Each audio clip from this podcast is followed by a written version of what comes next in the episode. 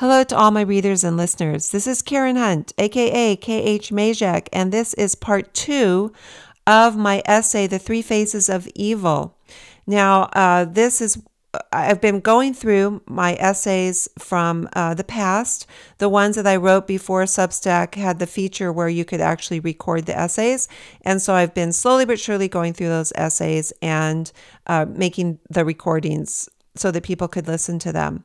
So this essay is one of my really very best. It's it's one of my essays that mo- that many many people have read and um, the, but the thing is, it was it's also my longest. So I decided doing these um, recordings that I would divide the essay into two parts. So there's part one, which I just finished recording, and now I'm record, recording part two, and I hope I can get through it all. Um, my voice is getting a little bit um, shaky. I, I, went through most of it, and then I had to start over again um, because there was like a noise or something. So I'm starting this essay again. So please excuse me if I, you know, cough or something, whatever. Anyway, this is called The Three Faces of Evil, Part 2. Now I know why your tears fell like raindrops and why that melancholy air after the fun stopped. And that's an excerpt from Casey's letter to death row inmate Mickey McDermott. So please read uh, or listen to part one first and then listen to this part two. I met a murderer once or at least someone who had been convicted of murder, because truth is never easy to discern, and whoever tells the best story usually wins, regardless of whether it's true or not. It was over 10 years ago that I sat across the table from California death row inmate Maureen Mickey McDermott. I did this on two occasions, traveling up from Los Angeles to Chowchilla Women's Prison, spending a total of approximately five hours each time with her. Back in June of 1990, Mickey, a registered nurse, had been sentenced to death for a particularly heinous and callous crime. Five years earlier, Mickey had hired a hospital orderly, Jimmy Luna, to murder her roommate, Stephan Eldridge, so she could collect a $100 mortgage insurance policy. Stephan, co owned the house where they lived together, was stabbed. Stephan who co owned the house where they lived together, was stabbed 44 times and his penis cut off by Luna. Mickey and Stephan were both gay, and this was made much of in the trial, which took place in 1985 at the height of the AIDS scare. Luna claimed Mickey had ordered him to cut off the penis so the police would think it was a crime committed by a crazed lover or a homophobe. So, why had I gone to visit a monster like Mickey? It was 1997 that I met private investigator Casey Cohen. At that time, I was president of Inside Out Writers, a creative writing program for incarcerated youth that I had founded with then Catholic chaplain of Central Juvenile Hall, Sister Janet Harris. The youth I worked with were kids who were facing life sentences thanks to Biden's draconian laws. Many of those youth I remained friends with until this day. Some, instead of spending their lives in prison, went on to become lawyers and run businesses. Most just went on to live ordinary lives. Others spent the rest of their lives in prison. One 14 year old girl, Erica, finally had a chance to get out a couple of years ago after 25 years, spending 25 years in prison. She was so afraid of being free that she committed suicide shortly before her release. Everyone's story is different. It was Janet who had introduced me to Casey. I used to joke when I walked through the grounds of Central Juvenile Hall, the Catholic nun on one side of me and the atheist Jew on the other side, that I was perfectly balanced. Those were great days, but they didn't last. Casey's real name was Kadish, meaning in Hebrew a prayer for the dying. He often spoke of his name ruefully, as if it was a kind of curse given to him by his father, who hadn't been religious but had bowed to, to the power of tradition. With Casey's thick beard and soulful brown eyes, he was like a father confessor, and witnesses and criminals alike found themselves confessing their deepest and darkest secrets to him. At the time I met him, Casey had the reputation as one of the foremost authorities on the death penalty phase. He was usually hired by the defense during the habeas appeal to help uncover stories from the murderer's past in order to humanize them so they could escape death so they could escape the death penalty for life in prison. Casey had worked on some of the most notorious murder trials in the country, all the way back to the tragic murder involving Marlon Brando's son, Christian Brando. He was a favorite of famed criminal attorney Leslie Abramson, and his last job involved her client, 18 year old Jeremy Strohmeyer. On May 25, 1997, at 3:47 a.m., Jeremy followed 7-year-old Sherrice Iverson into the bathroom of a Nevada casino and molested and killed her, twisting her neck to make sure she was dead, just like he'd seen on TV. Excuse me. You, you're probably thinking as you read this or listen to this, what a morbid world. How did you end up there? Well, that's a longer story than I have room to tell here, but suffice it to say, it was a world that interested me. After all, I was working with incarcerated youth who were facing life sentences for serious crimes. From Casey, I learned how better to talk to the girls who were in my first writing group and how to help them share their stories. Everybody reads about Jeremy, but nobody comes to know Jeremy the way I do, Casey told me during those days before his trial. No one else hears him speak those barely audible words. And then I have the responsibility of interpreting it all so the attorney can go into the courtroom like into the lion's den and fight for their client's life. People may think they don't deserve saving, but when it comes to the courtroom, it isn't a moral issue. It's about honesty and fairness, or well, it should be. Most often, it's about power and political careers. If you can beat them at their own game, now that's a victory. Over the course of his career, Casey had traveled the world in search of those stories. He'd gone anywhere, down some dark alley in Chinatown, or across the world to some mountainous village, interviewing the friends and families of convicted murderers. He complained that the stories came to fill him like poison. Hearing Casey talk about the stories as poison caused me great sadness. From the first time I met him at a little Mexican restaurant not far from the downtown courthouse, frequented by lawyers, detectives, and judges, I'd found out he was dying of cancer. I would know him for only three years.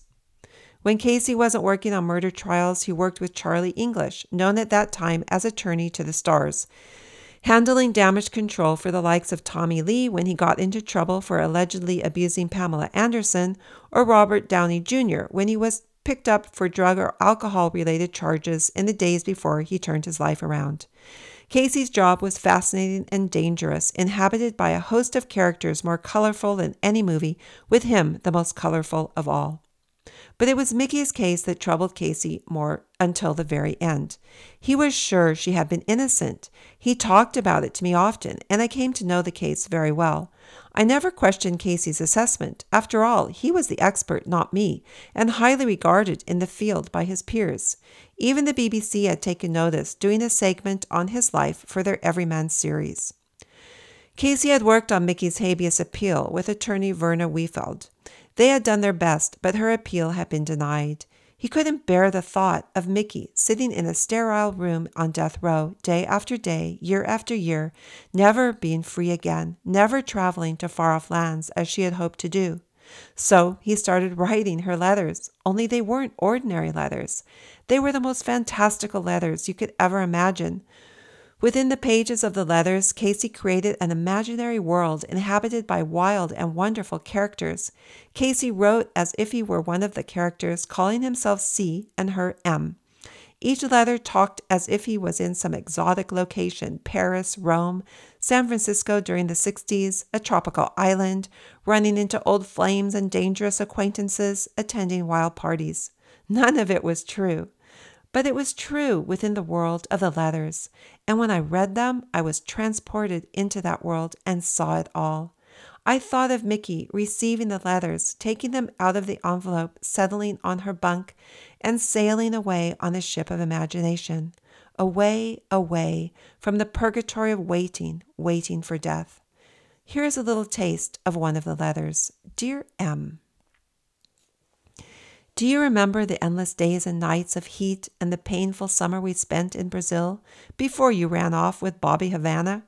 I can still see the room we rented, the large window overlooking the river.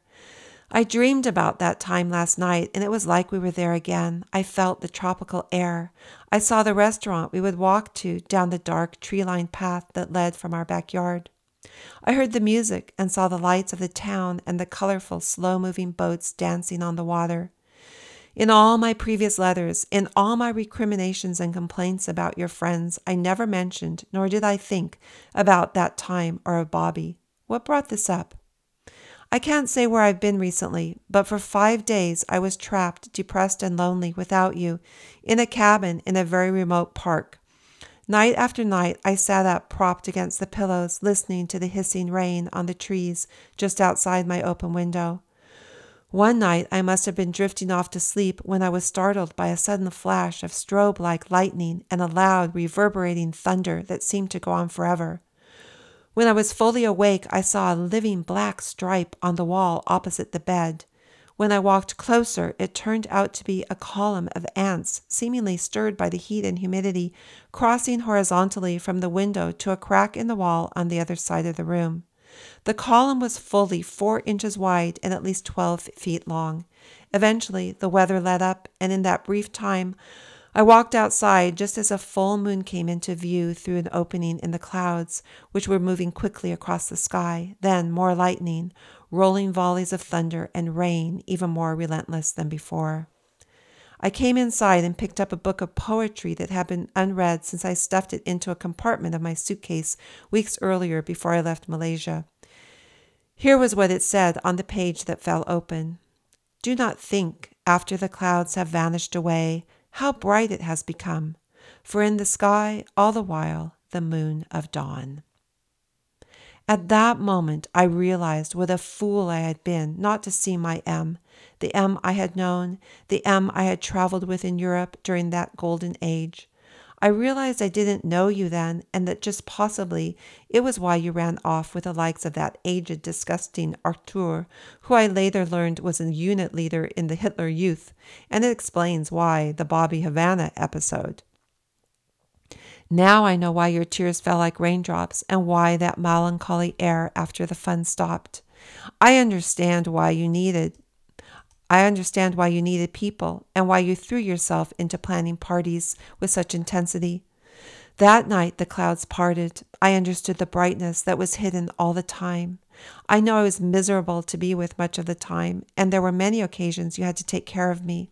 Madrid, for example, New Year's Eve a closet sized room confined to a squalid little bed, shivering and coughing, a small light bulb hanging overhead from a wire, and despite the fatigue, the apprehension, and depression, lacking the will to stand and turn off that light, listening to the Christmas music on the street below, hungry, shabby, unshaven, and eventually a deep sleep in which I dreamed of our beach in Mexico, bright, hot sunshine, Dos Equis on ice, tanned bodies, no longer racked by coughing spasms, young again, healthy.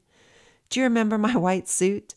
Do you remember the night you took my hand and led me onto the dance floor? My dream didn't last long. When the door burst open, you were there with Mario, our bartender friend from Barcelona. You had run into him on the street and somehow located me. I can still see the shock on your face, but what a joy it was. My misery instantly turned to hope, my self pity erased, my survival assured, and because of you, M the way you washed my face and dressed me, and then you and Mario helping me down the stairs and into a waiting taxi. And before I knew it, we were at Fatumbi's villa. Fatumbi, reborn. How appropriate. Is it any wonder I can't abandon you no matter what?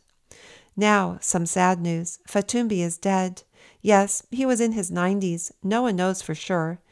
He was so vibrant, alive, interested in the world until the end. He was the only European to penetrate the Yoruba society and learn their language. I heard he was even a priest in Africa where he learned voodoo. They said he was a babalawo, a father of secrets. What secrets he must have taken with him. We were so lucky to have known him and learned from him. Enough for now, M. I will no longer have a sarcastic tone when I refer to you as the jewel of Paris. I will no longer refer to your wardrobe as très tacky. I will send you postcards from my destinations, and who knows? There is still our Paris, our Barcelona, our songs, our true friends, and as always, you're in my thoughts. M. If you know how to get in touch with Danielle, the one whose mother lets us use her house, let, let us use her house when we flew to the Côte d'Azur. Please let me know. Raphael Limon, Sourpuss, asked me to locate her. Forever, C. Perhaps you can see now why I consider Casey's gift to me of the leathers as beyond any price. I began to research the leathers. I found that reality was mixed with fiction. When he spoke of illness or special places, of M being abandoned, they were subtle hints of things that had really happened. When I discovered that Fatumbi, reborn, was a real person named Pierre Verger, I started writing about all of it. That writing has ended up being almost 400 pages. Will it ever find its way into the world beyond my imagination? I don't know. All thanks to Casey, who took the lives of monsters and found who they were beyond the one moment of their terrible crimes, absorbed their tragedies, and turned it all over to the lawyers and prosecutors, judges and courts to then decide their fate. What sort of a person would think up such letters, let alone write them to a woman on death row, so despised and feared, convicted of such a gruesome murder? Only one person, Kadish Casey Cohen. Casey asked me to draw a picture inspired by the last letter he sent to her, and I did. And here it is. You can see it in the body of my essay, the drawing that I did for Mickey. Shortly before his death, he asked me to please write, I'm sorry, to please visit Mickey. Who knows, he said, perhaps one day you'll write about us all. I promised I would. It took me 10 years to fulfill my promise, but I finally did. You can imagine, after all those years, all the letters and the stories he had told me about Mickey, I was filled with a nervous excitement to see her at last. And so I found myself sitting there in that tiny room, a big glass window on one side with a burly guard outside, wondering what to say to this tiny woman at, that I towered over. She looked so ordinary. It was hard to imagine her thinking up such a devious, horrific murder and then carrying it out. I'd written to her first, of course, explaining who I was, and she'd agreed for me to visit. A friend of Casey's was always welcome, she told me. Sitting there with Mickey, we talked about her life on death row. She told me about the other women, many of whom were there for killing abusive partners or their own children. She told me how she only got out once a day for a short period to walk around and around a tiny yard with walls so high all you could see was a square of sky far above. Once a bird had fallen from that sky, and she and the other women with her gathered around it. Mickey picked it up. It was the first time in years she had felt another living human being, uh, another living being, feeling its small heart fluttering inside. Those murderers prayed and pleaded for the bird not to die, and then suddenly it ruffled its feathers and flew off again and disappeared. That was the best story I heard from Mickey. Otherwise, she talked about other friends who wrote to her, the television shows she watched. When I mentioned the leathers, I expected a light to shine in her eyes, a far off expression of nostalgia to overtake her. But nothing of the sort happened. She had forgotten about them. They hadn't held any magic for her. It didn't occur to her how brilliant and how unique the leathers were.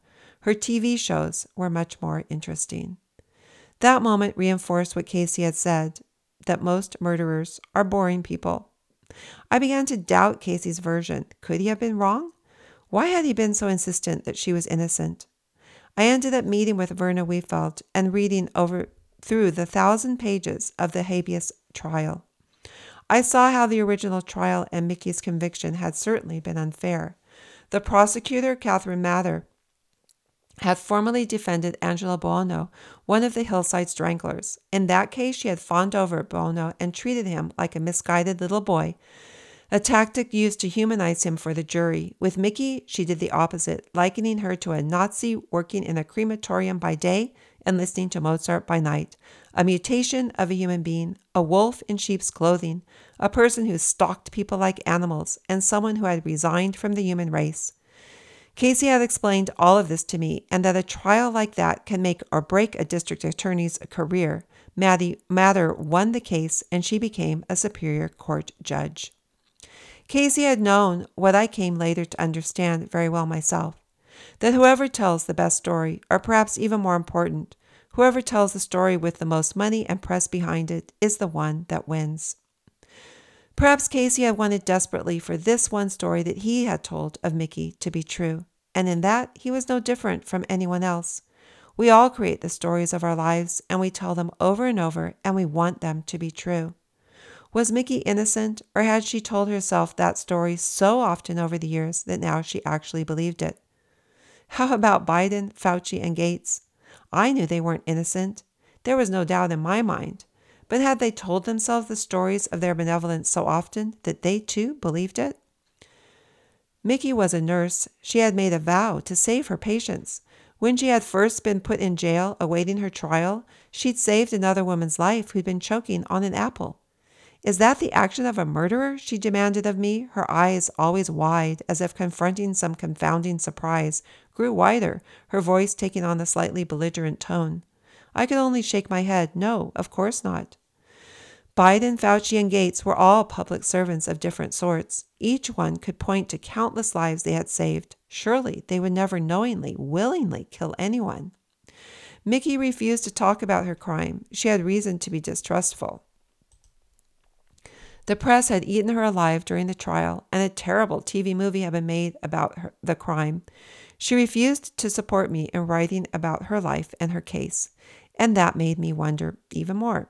She had nothing more to lose. She had already been condemned to death. Why wouldn't she want a better version to be left behind, not just the sordid tale that was out there? After the second visit, she cut me off, and I never went back. In fact, even without her cutting me off, I doubt I would have returned. It seemed after the initial spark of interest on both sides, we had nothing more to say to one another. To this day, the doubts remain is she innocent or not? Of one thing I am sure I would never want to share a house with her. In a series of tweets right before Christmas, a concerned Bill Gates said he planned to cancel most of his holiday plans and warned that the United States could be entering the worst part of the pandemic. At the same time, he had assured us that we would likely see the pandemic wind down. In Bill Gates' 2021 year in review, he wrote, in a couple years, my hope is that the only time you will really need to think about the virus is when you get your joint COVID and flu vaccine every fall. My hope? Did he truly hope? Could someone cause mass murder and actually think he had never done it, only want the best for everyone? Those words of his sound all the more sinister because they are said with such conviction. Biden will be gone and easily replaced, but for Fauci and Gates, they are setting the stage so that even when they depart this earth, their legacy will never die. It's possible that new variants could evade our countermeasures and become fully resistant to current vaccines or past infections, necessitating vaccine adaptations, WHO Director General said. He chided leaders of wealthier nations, saying that reactionary po- political movements fostered vaccine inequity and created the ideal conditions for the emergence of new variants. Great, more proof that despite the good news of COVID becoming a regular illness like the common cold, we are only dipping our feet into the new reality of deadly plagues. But not the plagues of the past, genetically engineered ones that target certain populations. By the time everyone is happily getting their yearly COVID flu jab, these highest servants of our overlords could well be in control of the entire pharmaceutical empire, administering their concoctions to a world population so addled by addictions they, no, they are no longer capable of knowing of doing anything except holding out their arms or swallowing their pills or being re- infused with drug cocktails directly into their skin. Imagine the day when everyone has technology implanted into their bodies at birth with that monitors everything they do, sending that information to government agents. I remember when traveling behind the Iron Curtain as a child. In all the hotels, on every floor, sat an old lady at the end of the corridor, a babushka, who watched and reported on all the comings and goings. We were warned of listening devices inside our rooms. Before entering each country, we had to buy gas vouchers, having calculated exactly how much gas we would need. We were only allowed to travel on certain roads, and on the rare occasions when we deviated, even when it was out in the middle of nowhere, a car magically appeared to direct us back en route. Imagine having someone like that inside your skin, reminding you to take your medication, telling you if you've eaten too much sugar that day, knowing where you had been, and no doubt listening to all your conversations.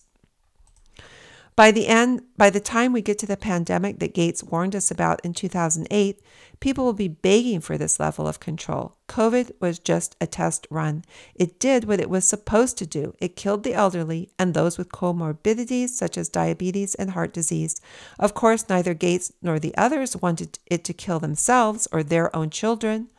Remember Italy, the first Western nation hit so hard by COVID in the beginning? We all watched in horror as the country was brought to its knees by this terrifying virus that no one seemed to know anything about. An article in Bloomberg said that 99% of people who died from coronavirus in Italy were elderly with pre existing conditions. The average age was around 80, and 60% suffered from at least three pre existing illnesses, while a fifth had two.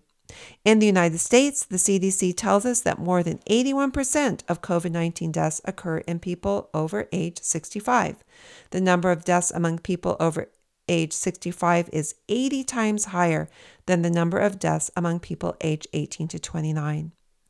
This has been a disease of the elderly. For most of those elderly, they died alone in cold clinical rooms, not surrounded by loved ones, but by masked strangers. They were not even allowed funerals.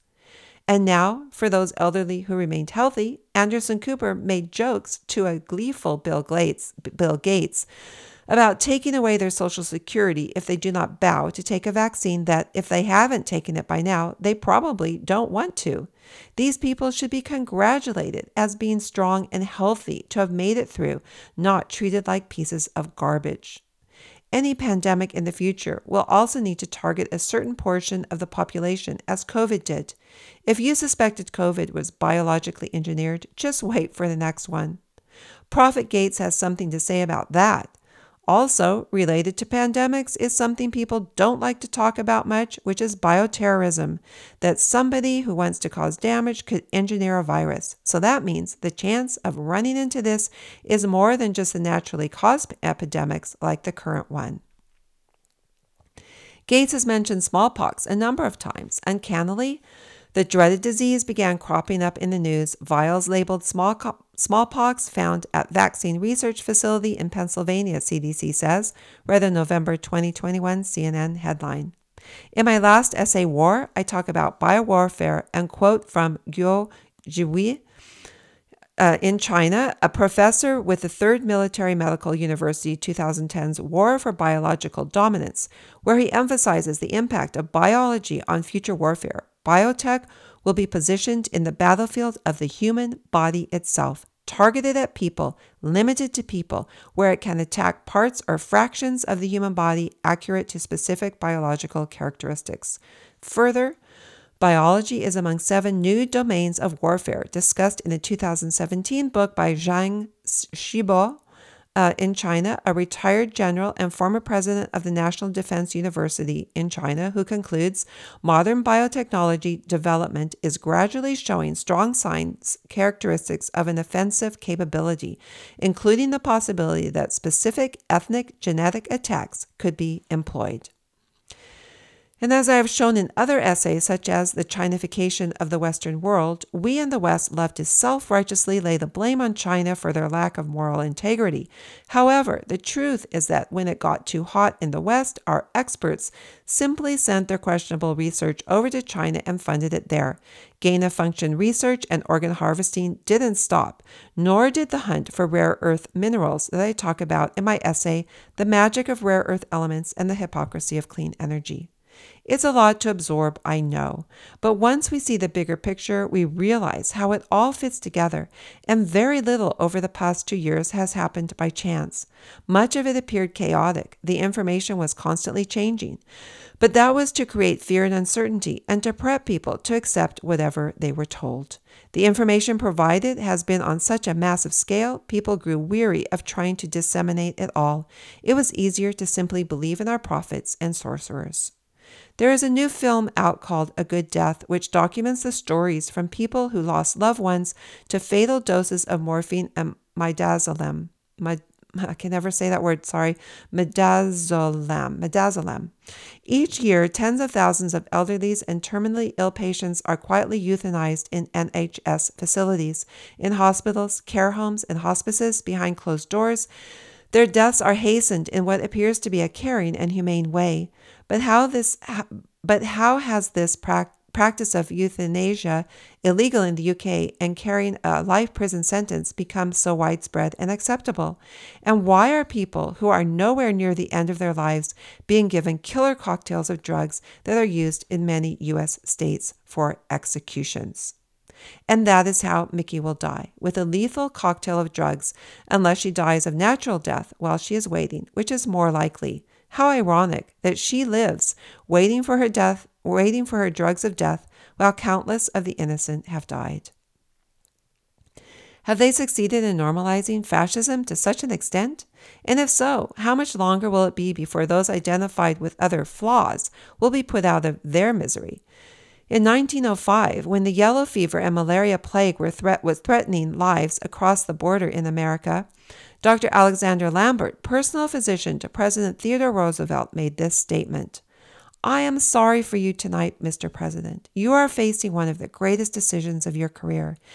If you fall back on the old methods, you will fail. If you back up Dr. Gorgas and his ideas and you let him make his campaign against the mosquitoes, then you get your canal.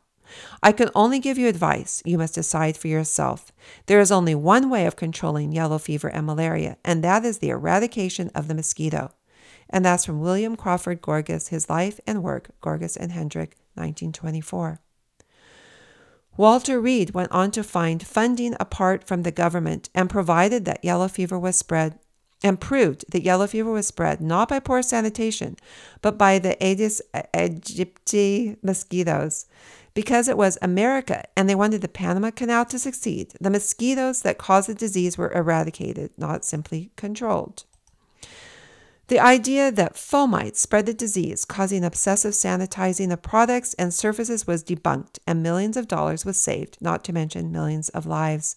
Interestingly, Fauci used the old scare tactic of fomites at the beginning when everyone was told to obsessively sanitize every surface. Then, like so many other theories that he already knew were bogus, we were told to stop, and everyone blindly obeyed.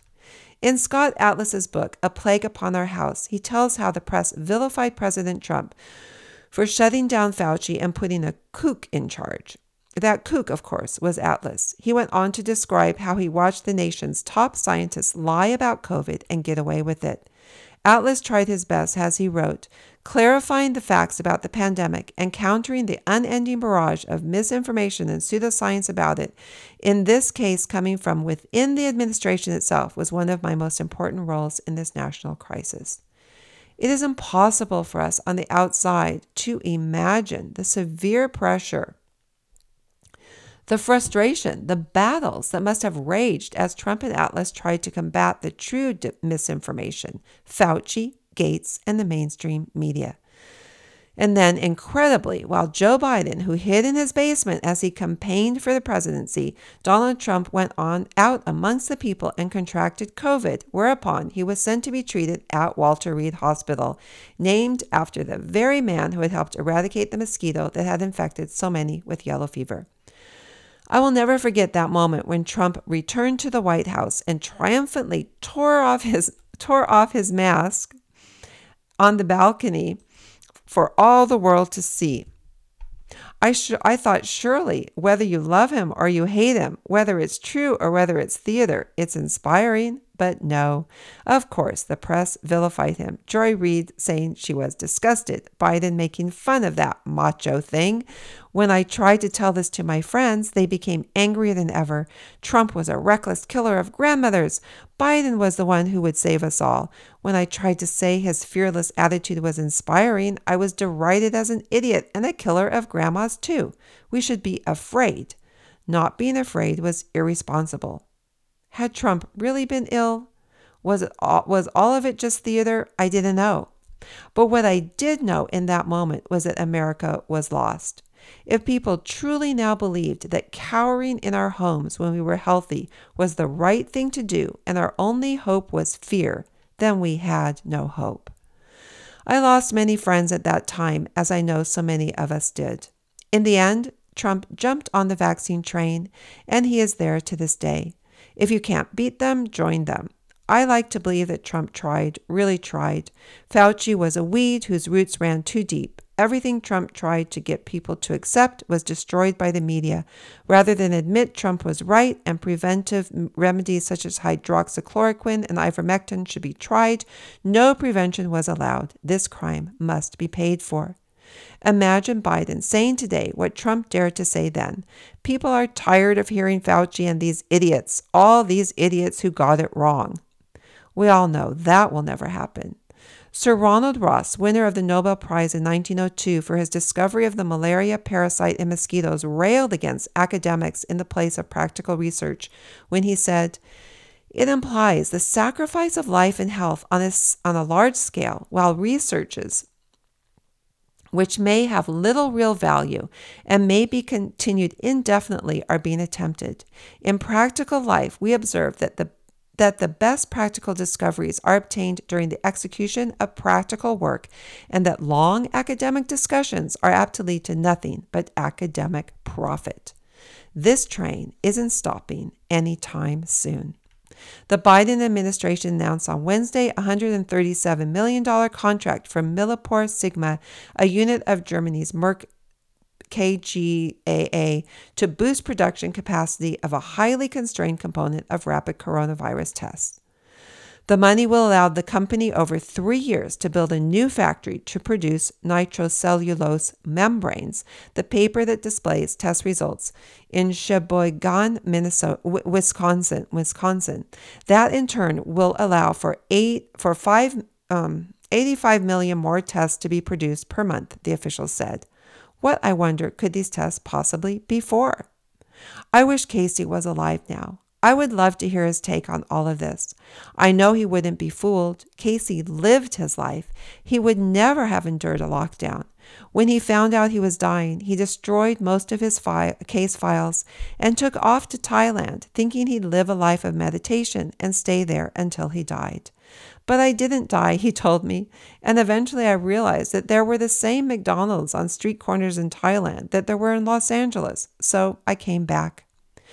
We were both glad he did. If he hadn't, we never would have met. He married a Thai woman, the sister of one of the men whose case he had worked on, the only person on death row who was executed shortly before Casey's own death.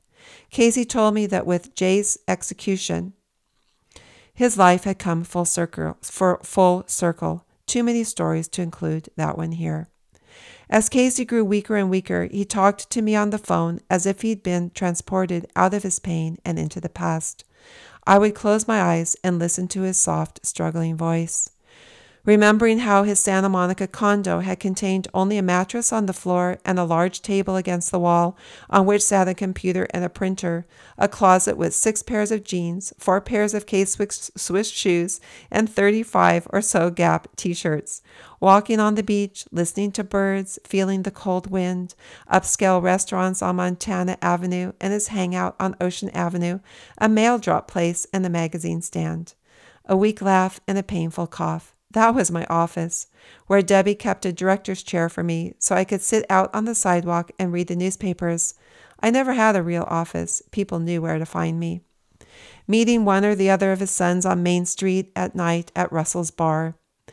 Memories stretched out in a long line. Like 1956, the year you were born, Karen, when I was on the destroyer, the McKean, off the coast near the pier, and we fired five star shells high into the air. Chief Skorzak, Bud Davis, later to become a well respected stuntman, Pete Gray, who owned every shit kicking record ever made, the time I was stationed in the Pacific three miles downwind from an atomic test, and how years later the Veterans Administration said my slow growing but unstoppable cancer was service connected from radiation at that test. I got discharged from the Navy and went crazy, literally, and ran away to Australia. I got a sales job at Hicks Atkinson in Sydney, all because of a young lady, but she ended up stealing all my money. Just imagine, Karen, at 16, you were lamenting that you'd never been kissed. Well, at that age, I was losing my virginity to a lady of the night in some dark dive in Asia.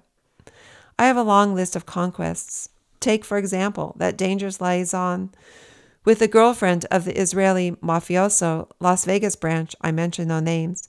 Now that was insanity. the two of us entering her apartment one night when he was out of town, stumbling over our feet in our eagerness, hands poised to tear each other's clothes off, and then the gasp, the wide eyed tear, as she noticed the picture on the wall, and I turned to see that one, and the next, and the next, all of them priceless pieces of art turned to the wall, and the photos of her on the mantel lying face down, not smashed in anger, but lined up neatly in a row, face down with finality.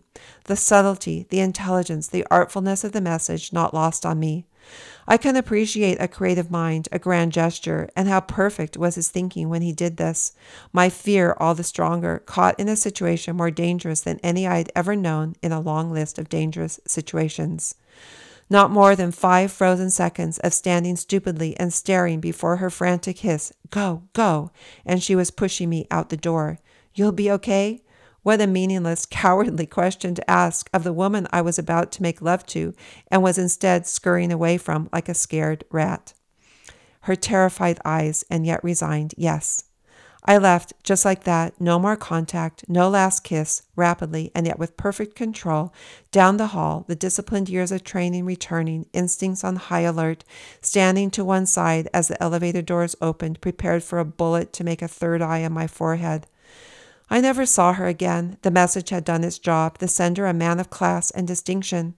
I had helped him out of a sticky situation, and so I suppose that is why I wasn't gutted and thrown into the desert. Man to man respect. The debt had been paid, and I was never tempted to cross that bridge again. I don't regret a minute of the mad pleasure, made that much realer as every as with every ecstatic moan, every burn of flesh on flesh we flirted with death. I have been lucky. I have lived. Who am I to complain that my time is up? So many stories. It doesn't matter what people say, Karen, as long as they believe it. I've heard the most outrageous claims made by academics, junkies, gangsters, pastors, sweet old ladies, agonized housewives, shifty politicians, and powerful businessmen. In the end, their stories unify them. The banal accounting of a sweet old lady can hide a secret just as horrific and insanely perverse as the confession of a serial killer. We talked a lot about saving people, how you can't save everyone. No, not their souls, or getting them off drugs, or anything really. In the end, everyone has to save themselves. The burden of saving even monsters from death had sat on his shoulders for so long, and the time had come to let it go. It's my name. A father shouldn't give a son a name like Kadish. It's a curse. And a blessing, I said. Shortly before his death, Casey called me for the last time. I had a dream, he said. We were sitting on the balcony of my condo in Santa Monica. We were sitting in chairs, and I saw that your chair was floating in a pond where there were many beautiful koi fish. They were swimming around you, and I said, Karen, wow, look at all those koi fish. You're so lucky. Those are the luckiest fish, and they're swimming around you. And you know what? You looked, but for the life of you, you couldn't see those fish. I just want you to know, Karen, they're there. They're all around you the luckiest fish. You're so lucky. Don't ever forget it. Try not to cry. By that point, he was in so much pain he could hardly speak, but he was determined to tell me his dream. I cried as he told it to me. Unbearable pain and unbearable beauty. To the end, he gave me so much, and those last words, along with the letters, were his greatest gift. Little did he know how important that dream would become in the difficult days ahead. There are monsters who live next door to us, or that we read about in the newspapers. There are monsters who are in prison. There are monsters on death row, and we feel safer because they can no longer hurt us. And then there are the worst monsters of all, the Bidens and the Faucis and the Gates, who walk openly above us, never in our midst, so protected that no one can touch them. One moment they may be revered and worshipped, the next moment they may be despised and feared. It doesn't seem to matter. They have been chosen by the overlords above them, and there they stay until their use is done. Looking at them after two years of death and destruction, still telling their lies, can fill us with anger and despair. But then I think of Maria and the others singing outside the prison where their children are being held. The human spirit is amazingly resilient. I think we will surprise ourselves in this coming year with our ability to act courageously and shed light upon the evil. Casey left this earth on Valentine's Day 2000. I was on the plane flying back from Senegal to New York when it happened. I miss him most days. And so here I am, hard not to cry, writing about Casey and the story of Mickey, just as my dear friend hoped I would. I know he is smiling with his usual touch of cynicism. He might have been an atheist, but if anyone is in, is in heaven right now, it's him. Wow, what a marathon. I, I reached the end. Thank you so much for listening. If you've made it this far, please um, share, subscribe, and comment. And uh, thank you for being warriors through the time of COVID.